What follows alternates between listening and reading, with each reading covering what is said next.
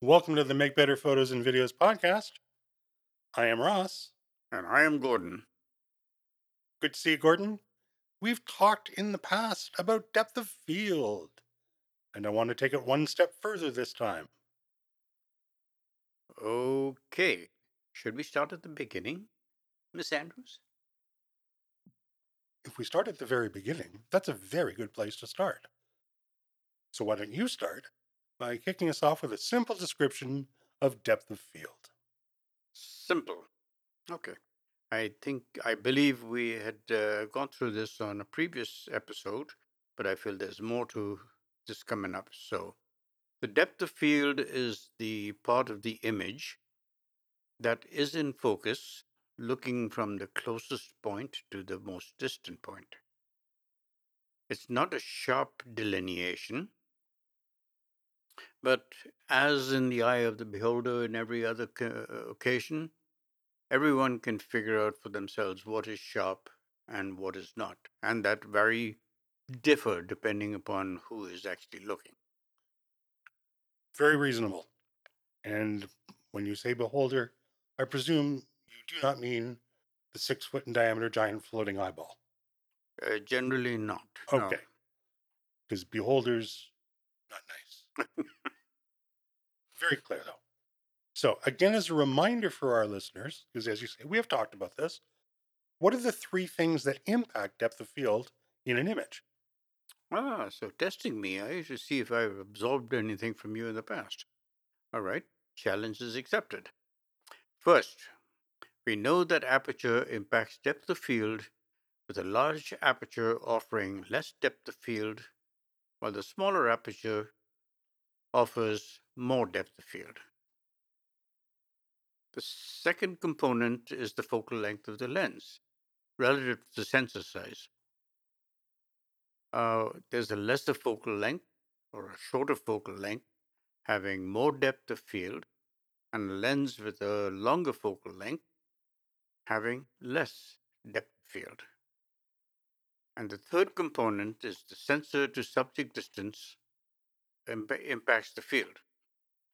The closer you are, the less depth of field, and bringing the combination of these three factors together is what defines the final depth of field of that particular image. Or to put it more simply, the depth of field is either proportional to or impacted by f-stop, distance of sensor to subject, and the focal length of the lens.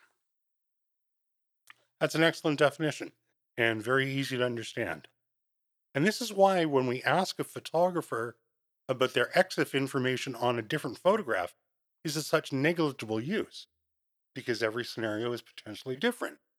But it's super useful to you as a photographer and a creator if you're using depth of field as part of a depth of field exercise. Oh, oh, oh. I'm seeing an assignment coming over the horizon. Well, you're correct. Oh dear. And just as you see the mast of the ship first, you see the top of the assignment coming. Hmm, okay. Every photograph that gets made, and I mean made as opposed to picture taken, will involve some level of pre visualization, some planning, and some thought. And as we know, proper practice is the mother of skill. Uh, okay, Ansel. Let's not frighten the audience, even if you are correct. So, where are you going with that? Ansel, was Gretel? Sorry, couldn't help myself. Okay, it's really simple. There are three steps to the exercise. Step one, you're going to need a camera, a zoom lens, a tripod, and a subject. Second step, step two, you're going to need a camera, a fixed focal length lens, a tripod, and a subject that contains elements at different distances from the sensor. And that'll be clear when we delineate that.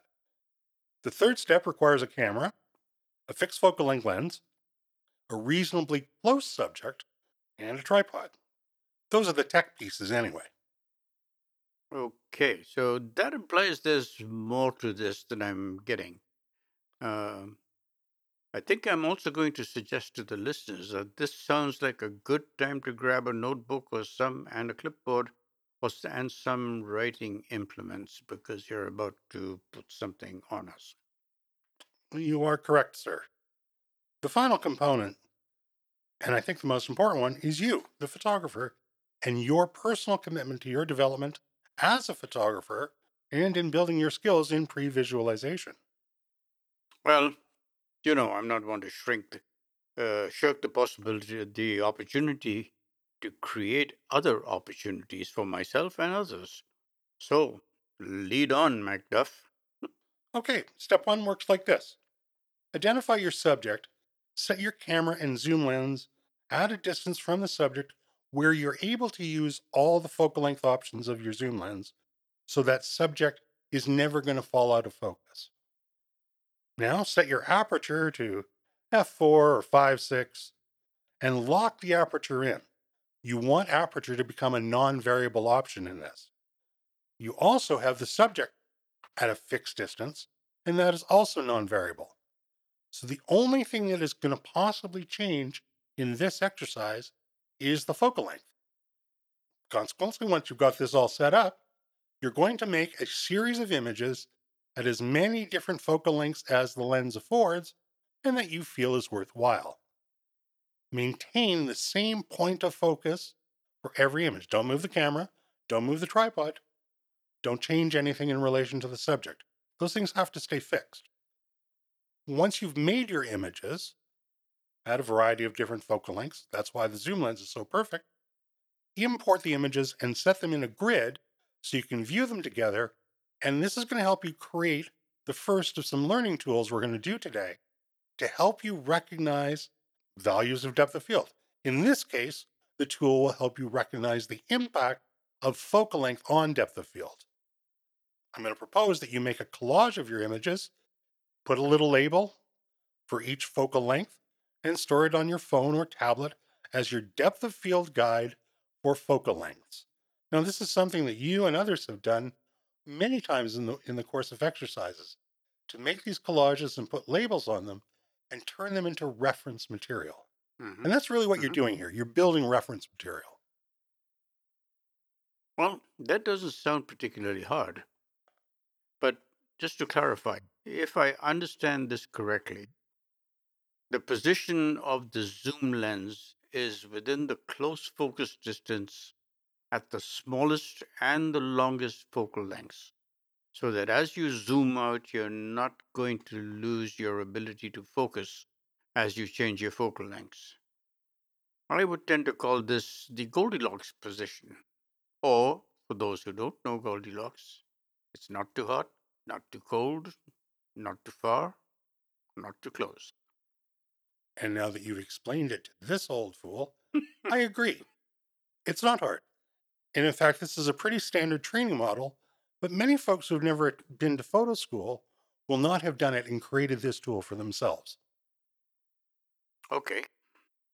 So, where do we go with step two? Okay, for this one, you're probably going to have to find a different location because of what you're going to be shooting. What you're going to look for is a location where there is a line moving away from you of similar subjects that start close and move away in some kind of linear fashion. Telephone poles, a line of poplar trees, even a fence line can work uh, as potential examples, but you can find anything that you like as long as it follows those guidelines. Set your camera and fixed focal length lens on your tripod and focus on one of the repeating elements about two thirds into the frame. Now lock the focus down by turning autofocus off. You don't want the focus changing as you make the images. Make a series of images at every full stop that your lens supports.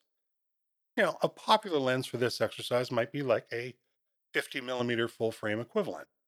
And that may have apertures in a range of, say, f1.4, f2, f2.8, f4, f5.6, f8, f11, f16. Pretty standard stuff without changing focus or camera position, you're going to come away with, in that example, eight images, one for each aperture. Bring those images into your computer and make a collage of all the images, use your labels, labeling each different aperture, and again, store it on your phone or your tablet as your depth of field guide for different aperture values. The purpose of this tool is to help you get better at pre visualizing the effect of aperture on depth of field. Okay. Well, uh, that sounds even more clear than the previous one. So, not hard. So, what's the catch? Well, the catch again is the human. It's about having the discipline to actually complete the exercise. This is a photo school standard because it helps you learn to pre visualize depth of field. Now, I understand that mirrorless cameras show depth of field in real time, but remember, DSLRs don't. And even with the benefit of mirrorless, lots of photographers still don't think about aperture as a primary driver of depth of field. They think of it first as how much light is passing through the lens. They know that it controls depth of field, but they don't think of it. It's not part of their process. Yeah, I I think I would agree with that. And what about number three?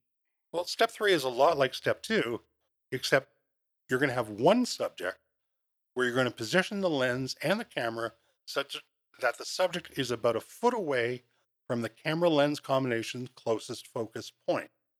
So you're not going to want to use a macro lens, for example, or extension tubes. You're going to put the lens on the camera and you're going to determine what its closest focus point is, and then move the camera and lens so you're at least a foot away from the closest focus point. You don't want to be racked right against the edges of focus.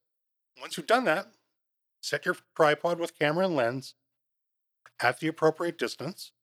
So if your lens fo- close focus to one foot, you would put your subject about two feet away. Okay, outside that close zone. Focus on one element of your subject. Now, this is important because we're using parts of our subject for delineation. One of the tools I find useful for this is a medium to large flower that's got some depth to it. It's illustrative, it's a pleasing subject, and you have a lot of detail moving in space, Mhm. front to back.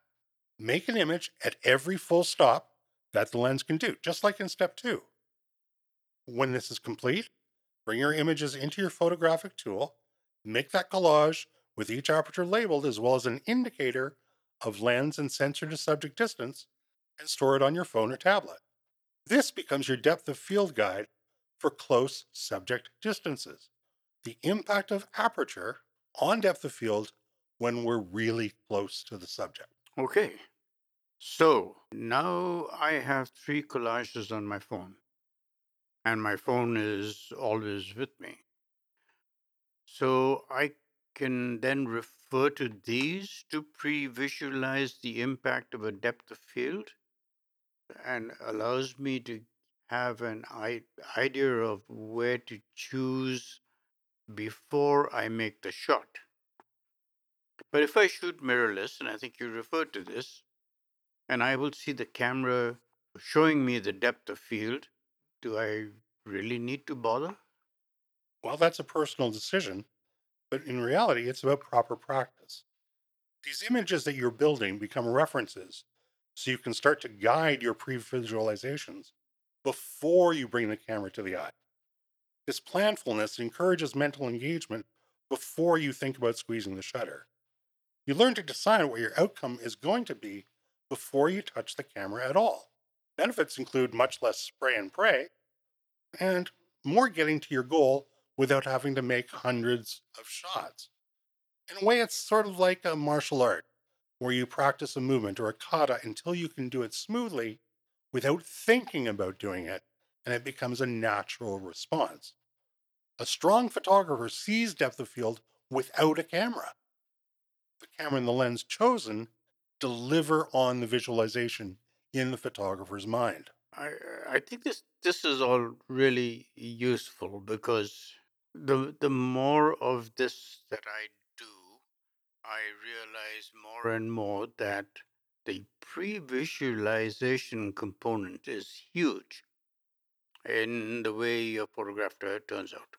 In the those cases where I've forgotten to do this or stopped paying attention to doing it, the, generally the shots from that shoot look terrible. So I am think this is re- a really good exercise for those who are serious about improving uh, their photographic skills. But what if I have a number of different lenses? In a way, I think you've answered this.